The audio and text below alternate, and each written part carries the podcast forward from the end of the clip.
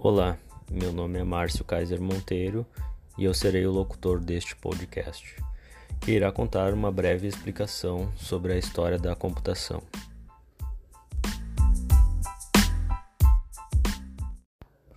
Para começar, primeiramente é preciso entender que a história é uma ciência que estuda a vida do homem através do tempo. Ela investiga o que os homens fizeram, pensaram e sentiram enquanto seres sociais esses conceitos nos levam a compreender o homem enquanto ser que constrói seu tempo. Sendo assim, passarei através do estudo da história da computação e o futuro da tecnologia. Tentarei ser breve e citarei apenas os fatos históricos mais importantes. Os números surgiram devido à necessidade das civilizações antigas, como os egípcios e os chineses, de contar seus rebanhos e objetos de valor. Assim, os símbolos eram associados à quantidade e a repetição deles eram realizados até se obter o número desejado.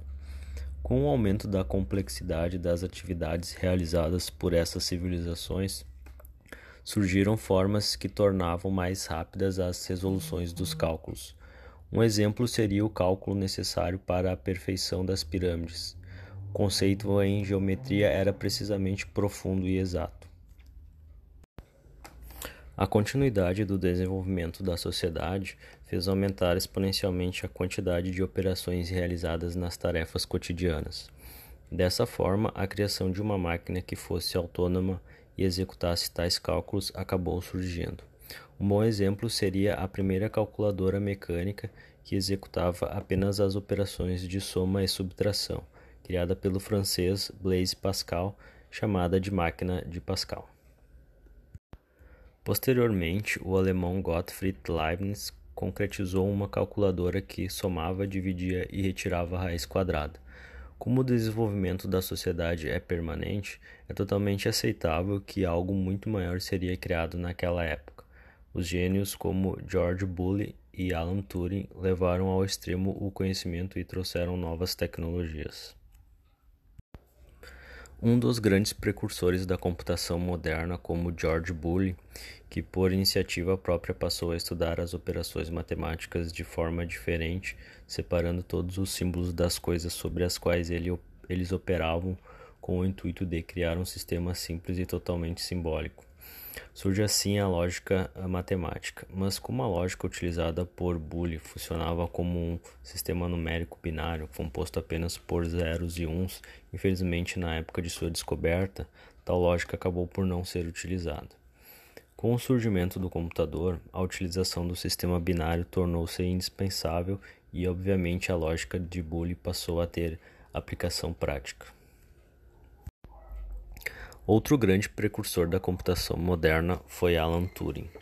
Turing foi um dos primeiros a pensar na possibilidade de uma máquina se tornar inteligente e criou o um modelo teórico para um computador universal.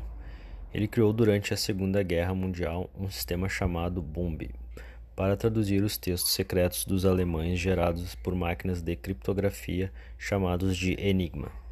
Porém, seu grande feito foi a criação da máquina de Turing, uma invenção automática capaz de manipular símbolos em uma fita de acordo com uma série de regras para guardar informações. Turing desenvolveu conceitos de algoritmo e computação. Tais conceitos e conquistas na área de computação favoreceram o desenvolvimento de tecnologias de comunicação após os acontecimentos da Segunda Guerra Mundial uma época de acelerado crescimento científico devido à disputa entre ideologias. A Guerra Fria proporcionou a criação de computadores como o ENIAC e, mais tarde, com a necessidade de manter as comunicações das Forças Armadas norte-americanas, caso ataques destruíssem os meios convencionais de telecomunicações, foi criada a Internet. Nas décadas de 70 e 80, além do uso militar, a internet foi um importante meio de comunicação acadêmico, sendo usado para trocar ideias e mensagens. Seu uso se popularizou após os anos 90 e, por causa disso, a computação cresce exponencialmente, justamente para atender à demanda por mais recursos informacionais e conectividade. Dessa forma, mudando completamente o rumo do desenvolvimento humano e da nossa maneira de pensar. No fundo, a história da computação nos mostra que o que foi feito, até o momento, vai muito além de tentar criar uma máquina para facilitar a vida humana. O avanço da computação representa a mente humana tentando desenvolver algo que supere a si mesma.